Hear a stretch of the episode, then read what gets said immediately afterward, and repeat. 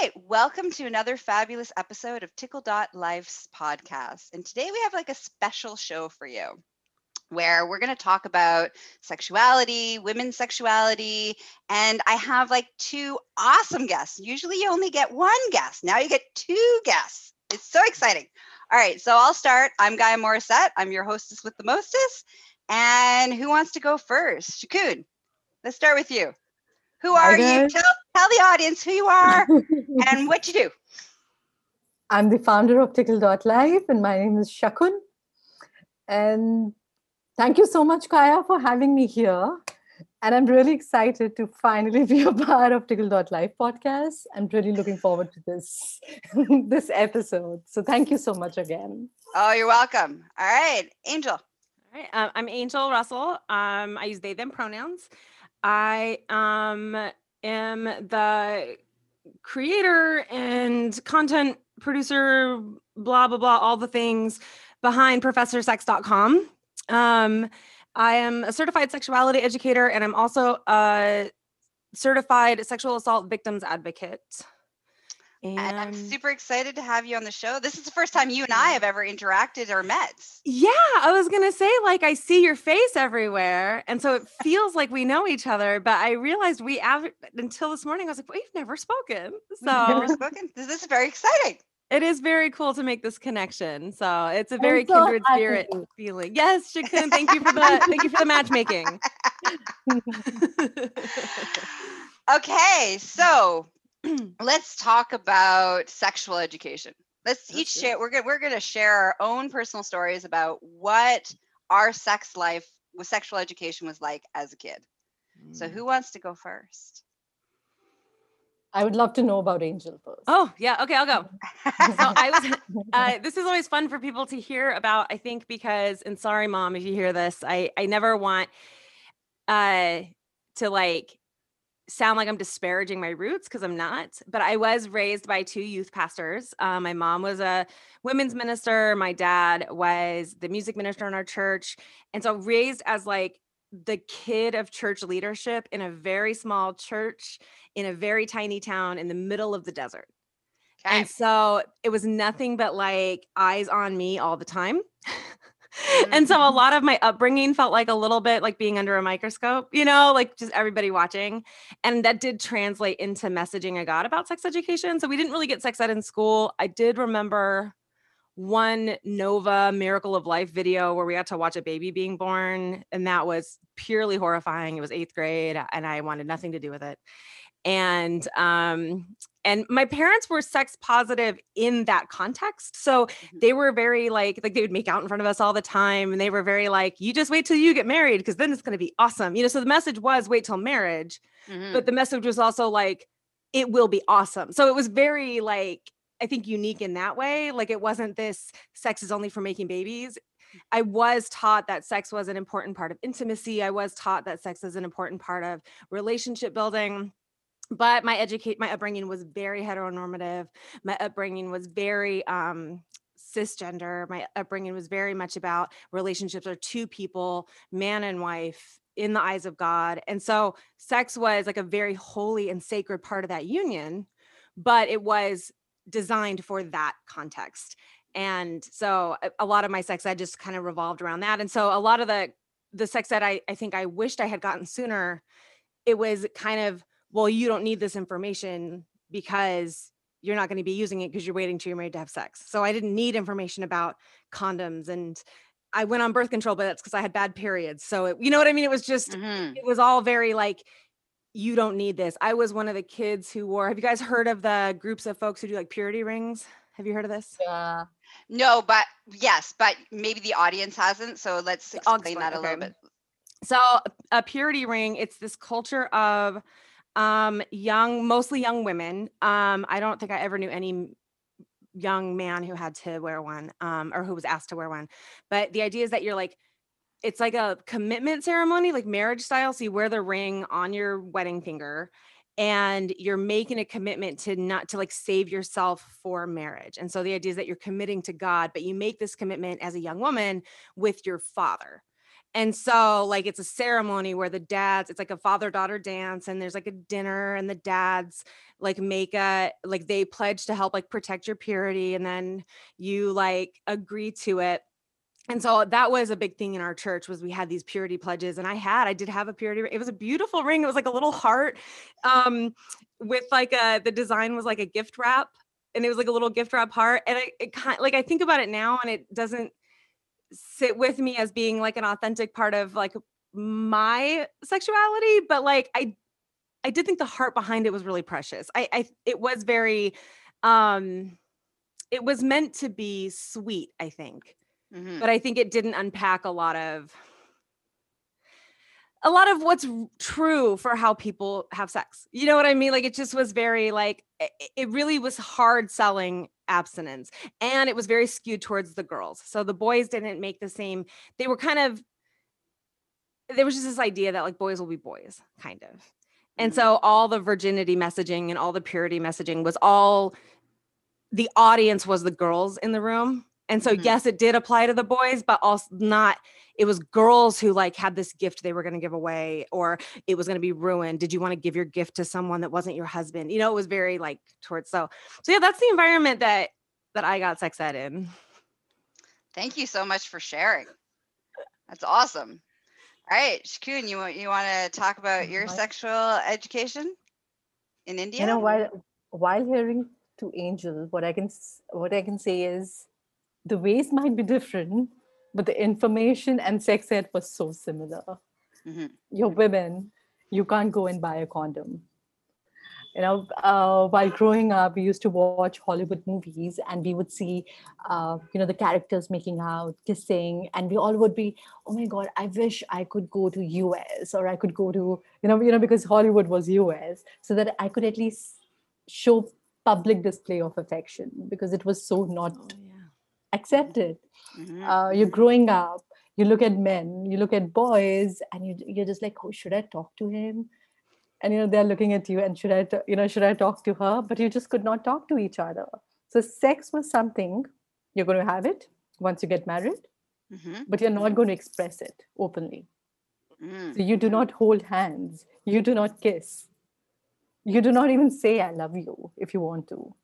Whatever happens happens you know in your bedroom so that Now- was the yeah So, so was there a belief around that what happens in the bedroom that everything's available in the bedroom, or that um, it own like like you're not even allowed to do some of that stuff in the bedroom?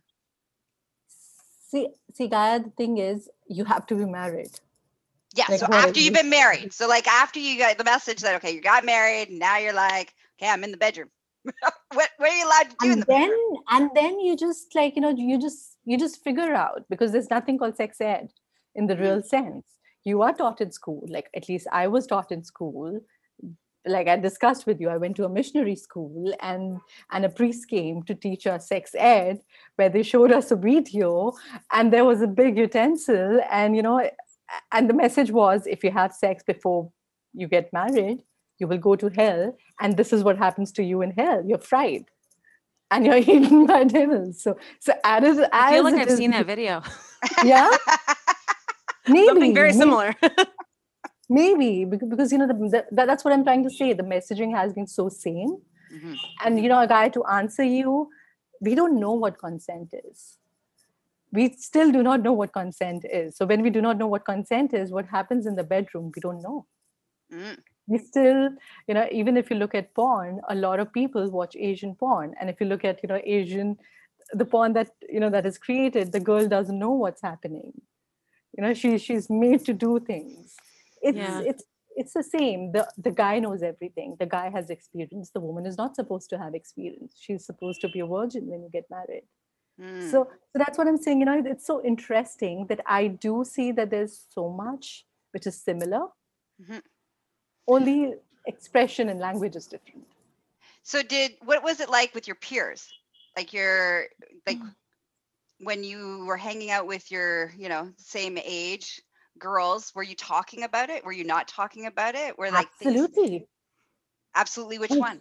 We were talking about, we Talking were about talking it. about it because because see what is being told to us not to do we all would be curious of what is happening Yes. and we all were developing we all you know it was the age of globalization we're getting to see things we're getting to experience things but we're not supposed to do them Mhm. you know so What when i- you're not yeah I was going to say, so an angel, what about you? What were your peers? Oh, oh yeah. It, it- there was a definitely so um I had a group of friends. It, it, it's interesting that I, I didn't um we didn't talk as openly about sex. Uh it was always there was always a context. I like I've never had that question come up before, but now that I'm thinking back on it, I'm realizing I had we all had um like our wedding journals, like our wedding, like our like the the the you were planning the wedding of your dreams as like a little girl and um and i don't know if that sounds familiar to either one of you but it was like a binder and you would clip out pictures from cosmo and magazines and it was this whole like what my dream wedding is going to look like and what my dream husband is going to look like but all of it was around this like fantasy of because then I will have unlocked the door and I will be a I will be having sex. And so it it was like permission to have the fantasy came through this avenue of uh, the fantasy had to include a fantasy around what the wedding would look like and what being a bride would be like and what the perfect husband would look like and so you had to build the fantasy in a way to give yourself permission to have the discussions about sex so i we didn't we didn't talk a lot about um I, I remember sneaking a lot of peeks at like Cosmo magazine. Like I loved going to the doctor's office with my mom because they always had like Cosmo and Maxim.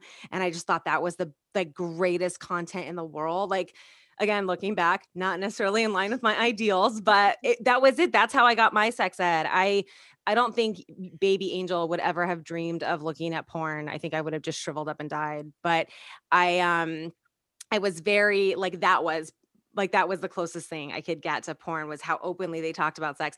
And then I remember getting the internet. And I remember when like we got the internet at our house. and I remember that I spent God, my parents uh I I probably put my parents through so much. I don't know how much they knew about, but like looking back now, I was not a safe internet baby. I spent a lot of time in a in instant messenger chat rooms having dig- virtual sex Mm. and it was probably just with other like teenage girls like we were, we were probably just all in these chat rooms together like role playing but like oh i had my favorite thing was to be home alone with like unfettered access to the internet like while my parents were at work or just like my favorite thing was to be alone with the computer and just and i didn't even do anything about it like i wasn't a big masturbator i just would like it was that's where i talked about sex was i would like role play in these chat rooms with and have like cyber sex in these chat rooms and it's today has made me like a great sexter like i am i'm an a plus sexter but like and i and it's funny because i've noticed i like prefer to discuss sex like in writing like i get a little i can talk about other people's sex lives straight face all day but when i talk about my own i get like real blushy and weird but if i can write it down or like shoot you an email about it or like text it to you then it's like fire like so i've noticed that like that that has imprinted on like how i express sex now so That's awesome. All right, my sexual education. Um, so I grew up in a Catholic school, so I had like a very strange kind of world. So at home, I had like a super open household. Like we could talk about sex, we could talk about anything, like it was completely open. My mother had every religion possible book in the bathroom. And so, like, you would go to the bathroom, you'd be like, "Oh, what am I going to learn about today? I'm going to like, oh, I'm gonna Bhagavad learn- while you're going. exactly right. So it was like this really like surreal. Like I would go to school and it was very Catholic, and that you were basically as a woman you were going to hell because you were a woman. That's just the pro. That's just that's just the way it is. You have a vagina, so you're going to hell. Catholics love second- women. Second, definitely you are not allowed to have sex. You're not allowed to like sex. You're not allowed to have sex is only for procreation. And even that you should feel ashamed of. Like that was the messages that were very imprinted in school. And yet I, then I would come home and I'd have like Hinduism and and you know paganism and I'd have like all the different religions on the toilet in the back. And I'd be like, oh, all right, well. So it's this really weird. I I had always the struggle between what I was being taught in school and in my religion and what I felt was right for me. And also I was allowed to ask questions like why. I was like a why baby, right? I was like, why is the sky blue? Why is that? I get an answer. I'd be like, why? I was like so curious all the time. So it was just this really weird thing. So in grade six, we finally get sex education. And at this point, my friends have all come over to my house now, and my mom's already been talking to us about sex, right? So, like, we like the, my little inner, inner circle are already more educated than the teacher that is going to teach us about sex education in grade six. It's a great starting point.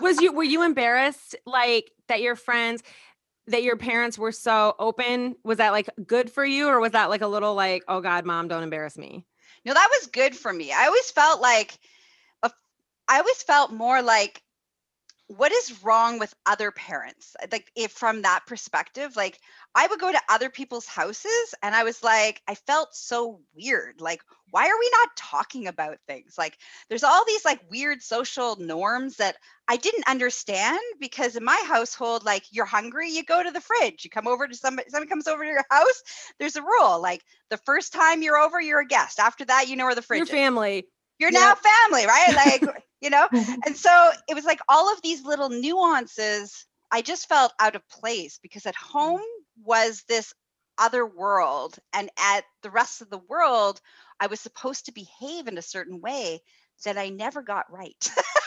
So i was always in trouble. So we're here we are we're grade six the the our teacher which is like we didn't have sexual educators back then right? Like it was just the the curriculum of the teacher. So yeah it's like your so, pe teacher is also teaching yeah. sex education right? And and that's the way it was in canada. And so here's our grade six teacher which i don't think she's ever had sex. Like i don't think she likes sex. I don't think she's ever had sex. Like she was so embarrassed. We were supposed to have like a whole curriculum. This is our whole sex education. And we had one two hour class that was it because she was so embarrassed. The whole time her face was red. She was angry because of course we got you know we're getting an anatomy lesson basically you know about testicles and every time you know kids grade six we're like look at the penis right? We're all giggling and laughing because you know and she was like stop it! Stop it! Have you seen that movie teen witch? No. yeah Okay, yeah. So, guy, you got to watch Teen Witch. It's terrible. It's like very campy. But there's a scene where the sex, there the teachers doing the sex education, and the class is just harassing her, and they're like chanting condoms, and she's like, "Just take it seriously." Like that's that's pretty much what sex education was, and that was it. Like we didn't get anything else. That was like grade mm. six was our one opportunity. and, and you know the teacher failed and so the everybody in my grade basically the rest of our you know going growing up like we got no more sex ed in school. That was it. We got one opportunity one chance and and the teacher failed so screw can us. you can you imagine if that applied to like anything else? Like if all the math you were ever going to learn you learned in sixth grade and then you were never going to get any other math again so you better remember yeah. all the math you ever learned in sixth grade, and they better not miss anything you're ever going to need ever again. Like, can you imagine? Like, I mean, I meet people, and sometimes I really think that's what their education was like. But can you like imagine if that's how they did school with everything else?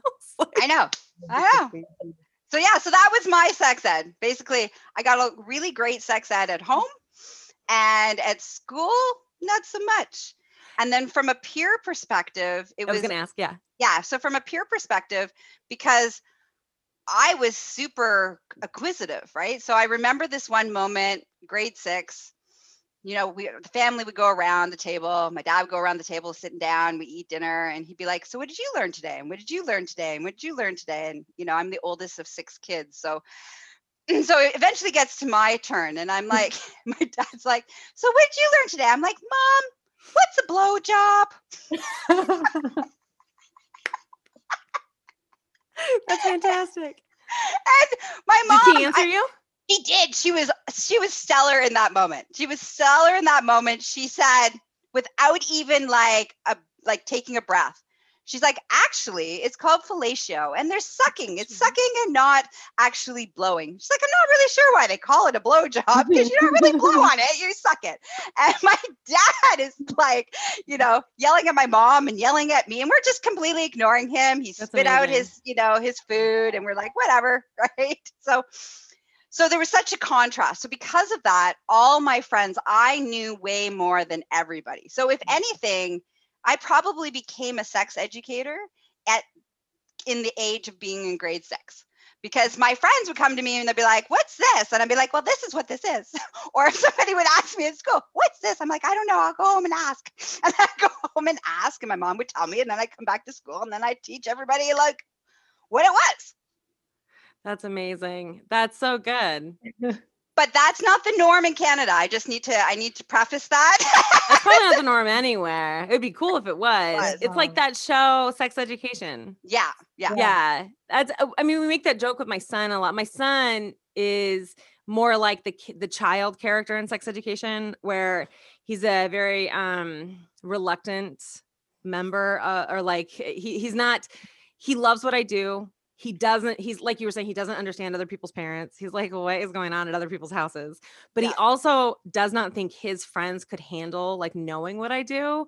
So Mm. it's not that he's embarrassed of me. It's more that he just like doesn't want to deal with the like drama. So when I we were when he was in fifth grade, so my daughter would have been in second or third grade, and you know, um, you hand they hand out Valentines at school still when they're in the lower grades, and so we're all at the table and we're all making Valentines for everybody to take to school in the morning because it's the last minute because that's what we do, and somehow they brought up I have a sticker on the back of my car that's Reid Mihalko's like sex geek sticker and it Hmm. says and it was on the back of my car for like so long and you don't think about your bumper stickers right like they're on there and then you forget about them and the kids were like yeah so when you drop us off other kids go haha that car says sex and i'm like who has time to read my bumper stickers in the drop off line for one? But i was like okay is this new? And they're like no it's been all year. And i was like Oh. Well what did you wh- uh, why didn't you say anything? And they're like well we didn't we didn't want you to feel bad. And i was like well i don't want you guys getting picked on. And they're like well we don't care what a bunch of kids think. Like and they were like protecting me because they thought and i think my son just like internalized that. And so Mhm. he like Eh, he's very protective of me and so i think he's worried that his friends will like tease him and that i'll feel bad about it so but he's going to be 14 and he's starting to lighten up a little and he's asking more questions so Excellent. Excellent. I All try right. to ask my nephew, hey, do you want to know about something that Yeah. you know you cannot ask your mother or anyone? And he was like, Aunt, no, sorry. You know, you're an adult. I don't feel comfortable talking to you. I was like, hello, I run a sex tech startup. Please ask me questions. But nobody's, I I don't think so. They believe in me. no My cool family. aunt Shakun, huh Not at all. Well, I was it was really interesting that it was almost like my mom was super awesome with me and then it just became like then she got lazy and then it was just my job to educate all of my siblings. Like so it. like at each one of That's a good them when they got to that certain age where they were starting to date boys, I'm like, "Okay, it's time for the talk." You know? My siblings are like, "I don't want the talk." I'm like, "I don't care. We're having the talk." Yeah, that's why I tell my kids, I'm like, sit down, we're doing it. And like the four of us will oh. just sit in the kitchen, me and Steve and the kids, and we all sit in the kitchen. And it's great because as much as they're like, I don't want to do this, then all of a sudden they're asking questions. And Yeah. they're And I remember teaching my sister, I'm like, okay, so here's how you have sex with a boy, and then here's how you have sex with a girl. She's like, I'm not going to need to know that. I'm like, you don't know whether you're going to need to know this or not. So years go by, I get a phone call. And she's like, thank you so much for teaching me that. I just had sex with my first girl. I was prepared. I was totally Nothing like- prepared. Nothing like thinking about your sister the first time you have lesbian sex.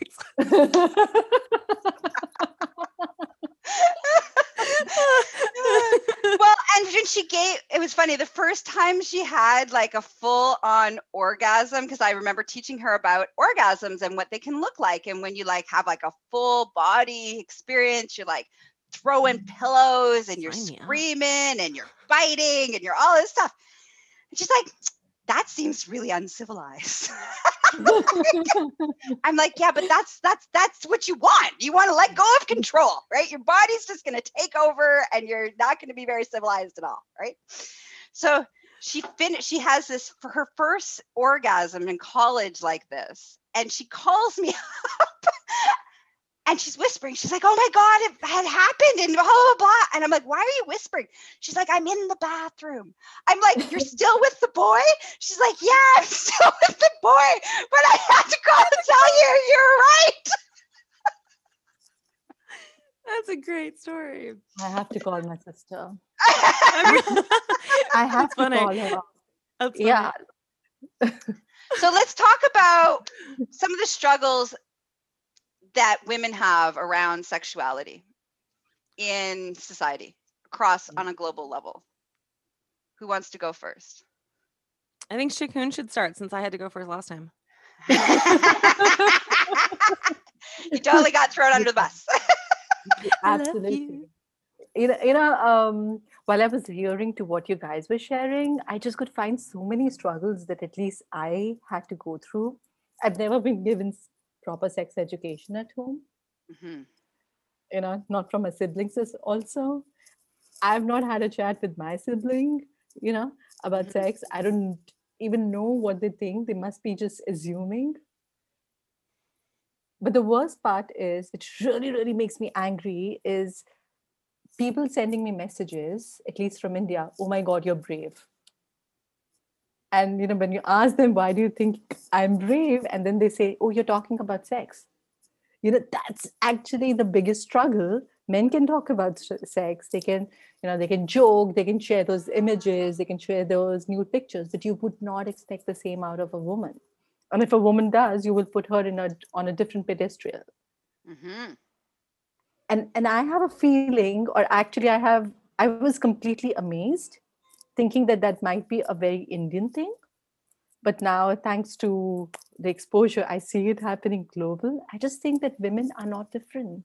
Women are still treated the same. They are not at par with men or even at par with any other gender. Women are women. You're supposed to be weak. You're not supposed to know things. Or if you know things that means you're not you're no- unique. And sometimes unique is used in a negative sense. Yeah, it's Mhm. Yeah. yeah.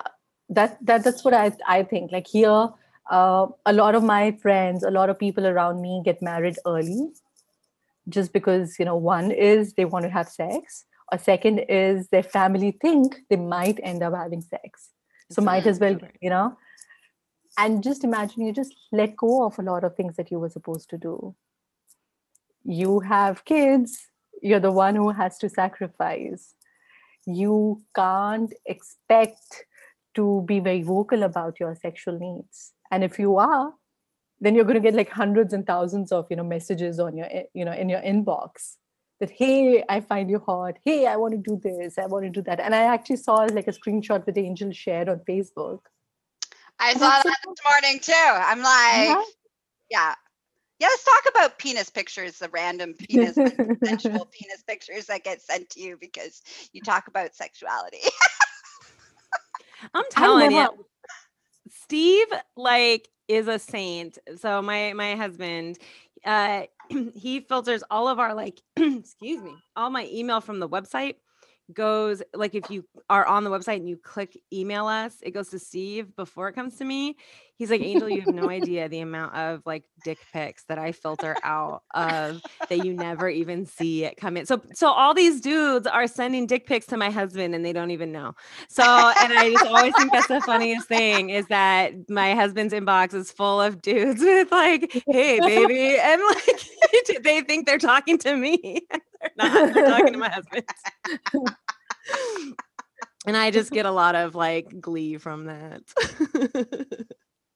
And yeah, I mean, you know, every time I open up my messenger, I'm like, okay, I know. this is like if it's not somebody who I know, I'm like, uh, open it up, look through my fingers. I'm like, oh, okay, all right. Yeah. Um, and it's it's a really it's one i'm gonna you know it's it's traumatic it's it's disrespectful it's uh harassment it's it is harassment you know if you uh, exposed yourself publicly um, there would be criminal charges in Canada, anyways. There'd be criminal charges for that. So why is it okay to just send it over to randomly to the internet? And it's it's just it's a it's a space around. I think again that women are here as sexual gratification. We are here as objects. We're not Yeah. here as sexual beings that are part of sexual interactions, but we are the objectification of what it is that because they found us attractive, that therefore we need to do something with that. And I think that from a on a global level, I think that's more of the issues is about how we mm. see women as sexual as sexual women's sexuality women's sexual empowerment our ability to express our sexuality. That's i think more of the problem. And i think the reason why we fear that is because there's nothing more powerful on the planet that somebody who has embraced their sexual mm. empowerment. Yeah. And their voice because you can't control them you can't suppress them you can't own them and that's terrifying and so systematically throughout history that's what's been done and that's what's been done to women around our the best way to oppress us is to rip our sexuality away from us of an, a place of an empowerment so there i got on my little diatribe No, it's like Next. yeah. I mean, it's interesting. Like my when I think about like barriers for women um in sexuality, and I think about like the the the double standard you know what men can get away with of what men are allowed to do. And i and i, I guess i want to build a little bit of a fence around it. I actually don't identify as a woman but i was raised as one. I have very feminine expression. And so um in that sense i very much can relate to like that part of it where I, I wasn't raised in an environment i wasn't raised in the in the boys locker room you know I, I didn't i wasn't in on those conversations but i if i had had to have this conversation a year ago i might have had a different feel for it but i've worked at a rape crisis center for a year and Mhm. so i get to see a very dark side of the side effects of this messaging Mhm. and um th- this idea that and it's not that and yes um men do get assaulted yes. Like it's not that women are but assault is very much about power. Mhm. and it very much does come from this messaging that the power lies we mostly tell men that they're the ones who have the power. Yeah. we mostly tell well what we say is like the the power is in whoever has a dick like that's what it boils down to. It even reduces men to their penis. Like it doesn't even honor men's humanity and men's sexuality and men's fantasy and men's emotions. Like even the full range of how men would express is so limited because all and i and i i used to think oh it's just this puritan thing. I was just raised in this really like tight bubble but the more i have conversations with people everyone is saying the same things there's like this echo that we've like boiled sexual power down to one appendage Mhm. and we put so much there and then everything else is like a pre like like like a secondary to or like submissive to so like all the power is here and Yes. um so when you think about uh and, and i think that's why feminism and like the vulva as imagery are very tied together Mhm. because um not because all women have a vulva but because for a really long time the messaging was you have a penis you have the power and so there was a sense of well we're taking power back and it was a counter imagery if that makes sense so yeah i i think talking about pleasure and talking about pleasure for bodies with the vulva and talking about pleasure for feminine folks and talking about expressing sexuality in a way that is feminine applies to men and women because Mhm. sexuality is very openly talked about in very masculine terms, very dominant terms, and very like sweep her off her feet terms. Well, what about her? What if someone Yeah. is swept off her feet? I like being on my own two feet, you know, whatever. So this idea that like that the the, the feminine is uh, less than inferior, and so it very it's very yeah. I- think that Yeah, yeah. messaging is yeah and and that has actually um, you, you know formed a gap for for women as to what they really want and what they've been brought up thinking that they want. Mhm.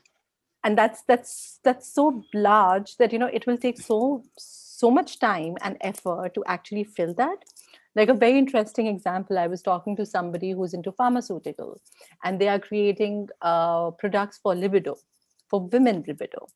And while talking you know the, the kind of inputs that these guys had they said that most of the products which were for libido men buy for their wives. I was like Mm. what they, they said yeah men buy for their wives so when we create them we market them for men and it's like but how does that make sense if a woman is supposed to have those then why not you know he said because women do not know they depend on men But I think it's also too that women aren't allowed to. I was gonna. You took the words Uh, right out of my a- mouth. yeah, I was like- like, yeah there's quite what right. I what I'm told to want, like what I think I want, what I actually want, and what I'm allowed to want. Like- Exactly. Yeah. Right out of my mouth. Yeah. because we like uh, uh, kind of coming back to this whole empowered space right when you are fully empowered and you know we're talking about you know owners of vaginas right now okay so all the owners of the vaginas right when we're tapped in we are connected both like on a, an emotional level on a physical level on a spiritual level that we are everything starts and ends there and connection to that force that life force energy is like you are a tsunami like that feminine energy of the universe is not delicate and foo-foo and blossoming flowers opening No, it's forceful and powerful. Powerful. yeah Yes. it's like a tsunami it right? creates life. creates life and it can also destroy life and both of those things are power and it's in that Mhm. place of but we're not allowed to find that we're not allowed to find that within ourselves because if we find that within ourselves change happens around us our relationships happen around us how we see the world happens around us what we no longer put up with changes You know, Yeah. it's making me think of uh, that. Do you remember? I guess it was last year or the year before when there started to be a lot of controversy around that Christmas song, Baby It's Cold Outside. Mm-mm. Does that sound familiar? Okay. So the song, um, the song is Baby It's Cold Outside, and it's a it's a duet, and it's a man and a woman, and he's trying to talk her into staying in for a drink, and she's trying to deny him and say, No, I have to go. And there's some like recently there was some controversy that the song is like a little bit rapey. And and I don't folks who um folks who don't agree that it's like kind of because the idea is that he's like coercing her into staying and talking her into staying and there she's like got this line like what's in this drink? Like and they're like oh he drugged her and and people are saying well what's the context of the song? The song was written in like the 40s or like the late 40s or early 50s here in the US and the context is that this was not a time when we allowed women pleasure and Mhm. so if you remember that context and you read the lyrics to the song and you listen to the song in context, what you have is a woman and it's and the the whole tone is a woman who very much wants to be in this situation with this man. But very much has she has family members to answer for like what's my mom going to think? What's my dad going to think? What are the neighbors going to think? There's like one long that says the neighbors might think, you know, whatever, they might talk about us. And so she's worrying about all the social messaging and she's worrying about all the backlash and she's worrying about all the messages that she said, I should say no, like is one of the lines. She doesn't want to say no. She Mhm. doesn't know how to say yes. So she has to at least at- like one of the lines is at least they can say at least I can say that I tried. I can say that I tried to say no to you and then here I am. And you can tell like the whole line is this woman reacting to social messaging that she should not be in this situation with this man alone having drinks and staying in. And he's like but it's cold. Just stay. It's cold outside. You can't go out in the cold. You just got to stay in by the fire. I'll cuddle you. And so he's getting her to stay and he's telling her enjoy your pleasure. Enjoy your moment. And so i think a reading of it as rapey really um ignores the realities of how we talk about female pleasure how we talk about women's pleasure. And it's i yeah i really um and I, I will admit like the first time i heard somebody say this sounds a little rapey i listened to that criticism. I was like okay i could see and if you go back and look at the lyrics like it's not unfounded. Like it is a little it is coercive.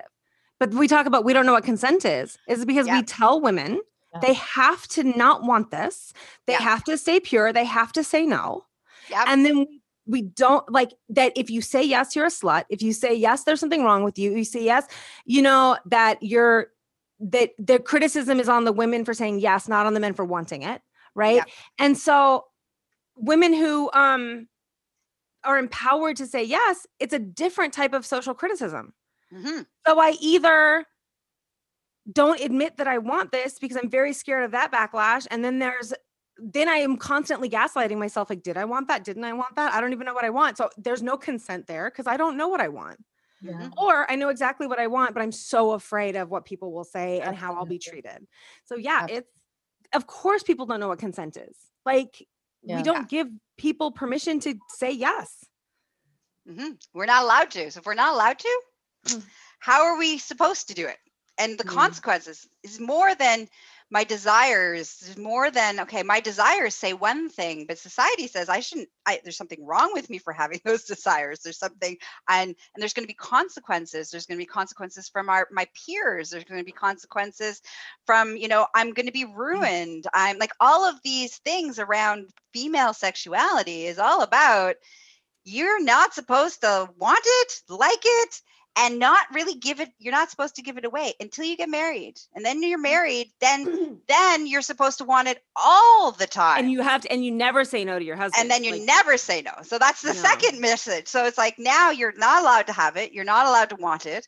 And then you're then like, you have to, then you have to want it. a magical switch just flips and you want it all the time and there's something wrong with you if you don't and you owe it to your husband you know because it was his to begin with and you saved it for him so it Mhm. always belonged to him even before he knew you so it's his to take whenever he wants it like marital rape laws is a whole podcast don't give me up on that soapbox like you know ah so yeah you know, we you know don't I, if, if I can add something to it, I'll also Please. add from the uh, you know from the men's point of view. They've been brought up to expect.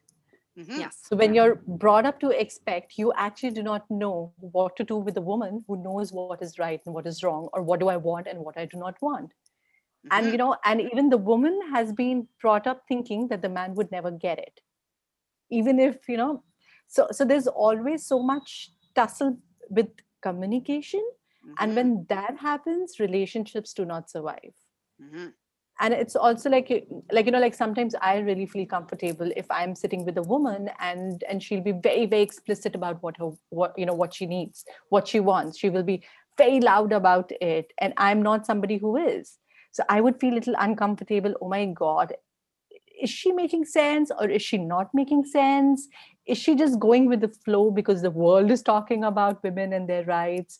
Or or does she really mean it you know so these questions starts coming in. So, so i always believe that we have to and, and i really loved when you gave the explanation of that song that you know like now you you understand that you know everybody has come from a different place altogether. So at least in india we people are going out we've started getting into live-in relationships we have boyfriends we have girlfriends we have you know relationships before marriage but we still come with a lot of hassle and a lot of baggage some of us might still be lying at home that okay you know what? I'm staying in a live-in relationship. Or oh my god i have a boyfriend and i would not introduce that unless i'm really serious about him. So i'm just saying it's it's very interesting to start finding that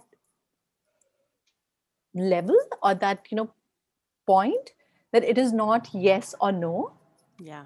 Most Mhm. of the time it is going to be may- maybe because it's just it's the evolution stage and what's under the maybe. Like that's a that's and that's why i like the consent model that switches from no means no into something that looks for a yes because it Yeah. does recognize like nuance. So I, when i talk to people about consent i talk about like there's two kinds of maybe. There's maybe that sounds interesting i've never tried it i'm not sure if i like it i'm open to this conversation do i get a chance to change my mind? There's like a positive maybe. And then there's I don't know how to tell you no. So I'm saying maybe passive aggressively. And they both can look and sound the same, but a lot of they're both packed in with all the social messaging that comes with an inability to say yes or no. Mhm. And Yeah. so if I don't know, if I don't have the information, I can't give a solid yes or no. So that's informed consent. If I don't feel safe and comfortable with you, I can't give a solid yes or no. So, you know, like it's it's it's so much bigger than just do I want this thing? I have no idea if I want it. I've never been allowed to think about if I want it. I've never been allowed to conceptualize a world where I would be allowed to enjoy that thing you're asking me to do. Mhm. So I don't know. Do I want it? Like, it looked really great in that porn, but we all know that that's not a good gauge, you know? So, like, you know, and that's the other thing is like women in porn. I love feminist porn, but it's not easily accessible to everybody. Most of the porn people get are just what they Google for free. And like, and, and I mean, you talked about it. A lot of porn really depicts women as being Submissive. a toy kind of yeah they're they're very much an object of the scene it's not about their pleasure it's it's about a tool for male pleasure Yeah, that's true. Okay, so let's talk about because eh, you know you us three could talk for like hours. Yes. So, so let's let's close it up. Start bringing it back into Shakun. Why did you create Tickle Dot Life? Like, what is it that you saw, and why you thought that okay, you know what, the world and India need this? Tell us why. Gaia, we've been talking about it since the start of this podcast. And even, you know, the discussion that we are having, there's a gap. There's maybe, there's there's no, you know, we've not been given the right. And I think it's high time that we at least start giving some opportunities, some resources to at least start figuring out for yourself what do you want to filling that gap. And I think that is why Tickle.life is so important. And and if I'll say something, you know, that's that's actually just repeating what we've been talking about. But I just think getting education, going to a good college, maths, studying maths for like 10 years, 12 years does not make you a fulfilled person. Sexuality is very important. And you can't treat sexuality as you know like like something special like a special pair of clothes that you might have or you know special shoes that you will just wear once in a blue moon because i want to look nice sexuality is like the way you're having water or your coffee or your food. And we just have to start making believe that the, it is uh, you know an integral part of themselves. And i think that is why tickle dot life is needed. And when you ask like why india and why women it was initially a very um, strategic uh, decision because we saw that a lot of people from india were coming. A lot of women were coming uh, people who identify as women were coming and they were asking questions. They were expecting to find resources even to buy. And then you just start realizing that maybe your own country because me being an indian is ready. They're ready at least to listen or ready to at least explore even if they're you know sitting in their bedroom with the doors closed. But they they want more education than the education that they're getting from porn. Mhm. and i'm not saying porn is bad porn is not bad but porn is not the real sexuality. Like like when angel introduced you know and she used like i identify as they them i'm pretty sure 90% of us would not even understand what does that mean. Like huh? And i was one of them. Like i was super scared of talking to people initially. Oh my god what if i use wrong pronouns? Like like what are these pronouns? Oh i have some you know different pronoun but i was taught in school you know. So there's so much happening in the world and i just think india is ready and we are we women are ready. And i think i think you guys would agree because you guys are working with tickle.life so i would just love to hear something from your end. What do you want to hear? what do you want to know? why, why do you guys are like why are you guys working with tickle.life i think that will be a very good good point um You want to go first, Angel? Yeah. Okay. So Russell Stambaugh is a friend of mine. Um, actually, uh, we became friends online because I was like a big admirer of his research, and then I was like networking, and then now um, we're we're much more friendly. But um, he had been posting stuff about Tickle.life, and so it came across my radar. And this was when y'all were brand, brand, brand new. There was almost nothing up. Um, we were just getting started, and I reached out to him, and I said, "I this looks this looks like so important. I want to get involved. And I think it had a lot to do with how I got into sex ed because I was selling sex toys to women here in the US. And it was a lot of women using this opportunity to pull me aside and say oh my god i have all these questions and no one has ever been able to answer them for me. And here i think i think the us is as as behind as i feel like we are i think we are a few steps ahead of where you guys are at in india. And so even in that space there was so much that people didn't know and women were i was watching women open up. I was watching this little bit of information I was able to give them really shift things in their lives and their relationships. And I knew how much power there was in that. And that's what built my whole career as a sex educator was from moments like that.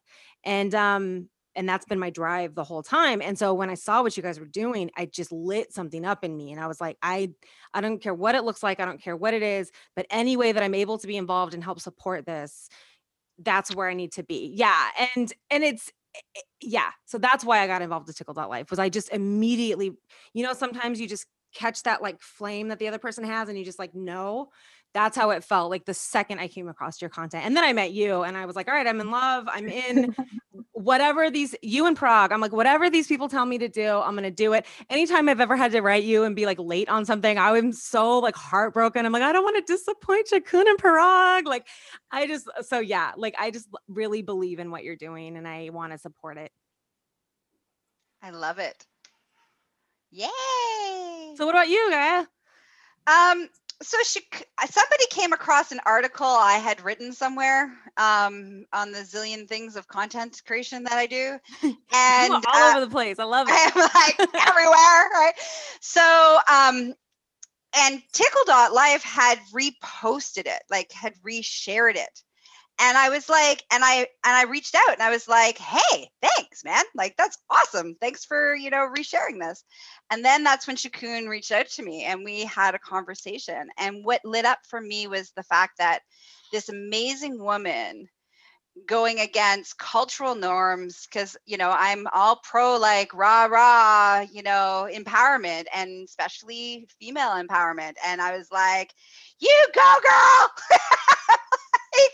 yes, I, yes. What do I need to do? How can I how can I help this happen in the world? Because for me, empowerment, sexual empowerment, no matter what how you identify, no matter what you have between your legs is important to me. You know, that's part of my mission of making the world a safer, sexier, and happier place for us all. So, ha- Shakun created this beautiful so good base on yeah. which on a global level that we could pool our resources that we could come together with not just one voice but many voices from many different perspectives so that people had options so it was like this beautiful space of like okay i want to learn about blowjobs we'll just take blowjobs for example yeah. all right there's like five different articles talking about different aspects of blowjobs from different perspectives.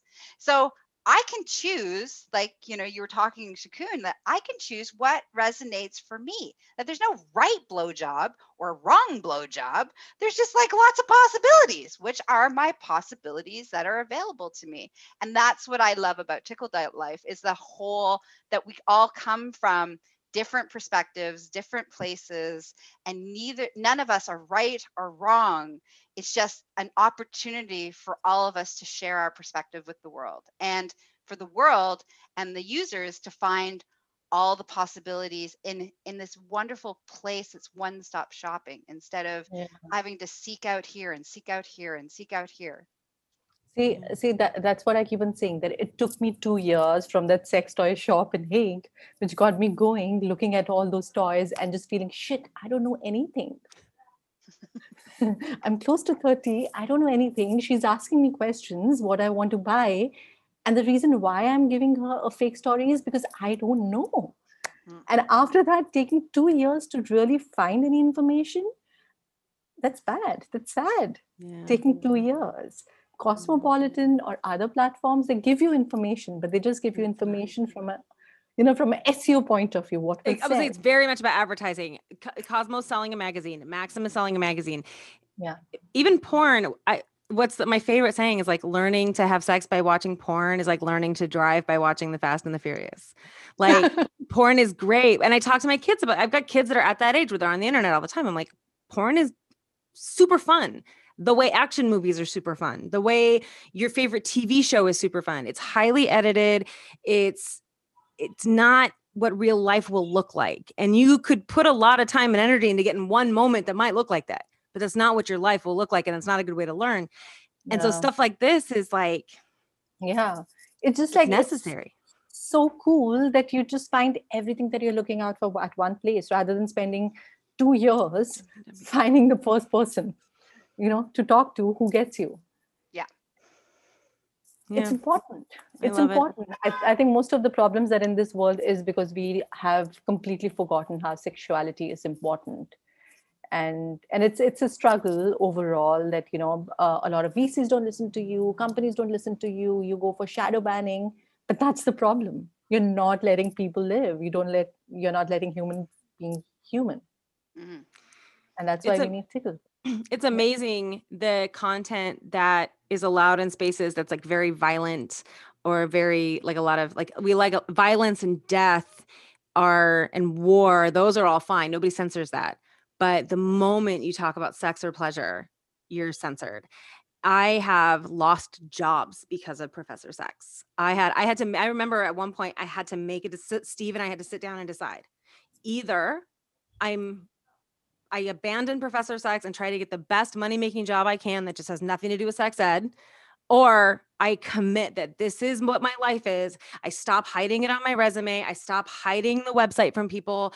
I I just commit to it and say like this is who I am and know that some of the consequence might be that like there might be opportunities that aren't for me. And that was a really from a financial standpoint that was a very scary place to be in. But the, yeah, just being open about sex. I'm not even like what I'm doing isn't even like super edgy. It's just very open. Mm-hmm. Yeah. And that freaks people way out. Yeah. um, you know, a quick story and then we'll close up, which is when I before I did started being a holistic sexual wellness specialist, and that's what I did full time. I owned a pottery and drumming teaching studio for 12 years. And I did a lot of work with special needs, at risk youth, and very art therapy background.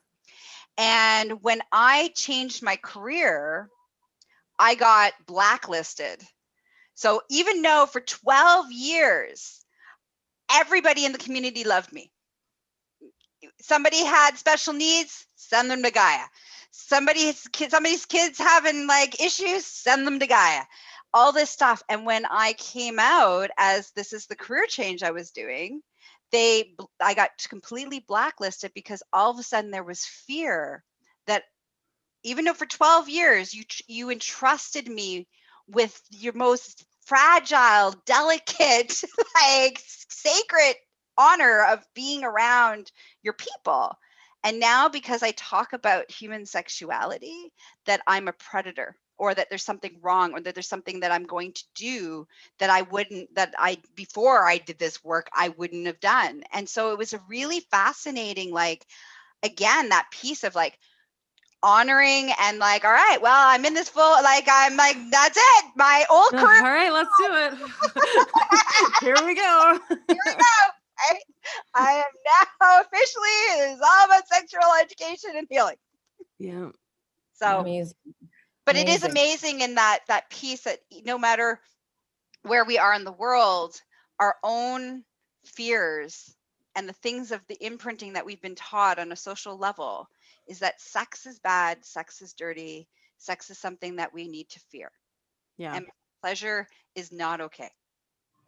And so that's why we need tickle dot life. That's why we need all of us. All of mm-hmm. us who mm-hmm. are stepping into the world to be like all right so this is shakun why people send you messages saying you're so brave. Yes because it, it's scary. it, it's scary and it is brave to make this choice. Yes because it does close other doors and it, it is an adventure and you probably have already seen that people just respond differently to you when you openly advocate for sex education, pleasure based sex education, even if the pleasure is like subtext. The moment you empower people to learn to honestly and openly learn about their bodies, learn about their sexuality, and acknowledge that, like you said, sex is part of everything we do. It's not this thing mm-hmm. we keep hidden away, it's a whole part of who we are. It should not be a revolutionary statement. It should be like, I have human sexuality and I have elbows. It should just be like a mm-hmm. thing, but it isn't. And until it is, it is very brave what you're doing. We're, I think we're all in a space where we're living. Got- everybody's brave. Like, like I'm in awe of all of you. Your story, Gaia's story, it's just like amazing. You know, really believing in an idea, believing in your thought process, believing in humanity. It's amazing. Mwah. All right. So, our audience, thanks for hanging out with us. I hope you learned lots. I hope you were inspired. I hope you laughed. I hope you were like, woo. I hope you're a little shocked because that's important too. Um. And uh, make sure that you listen to all the other fabulous episodes of Tickle Dot Life's podcast. And make sure you go hang out at uh, Tickle Dot Life. Thanks for being on the show. You guys were amazing. Yes, Thank you. Mwah. thank you. Mwah. Woo.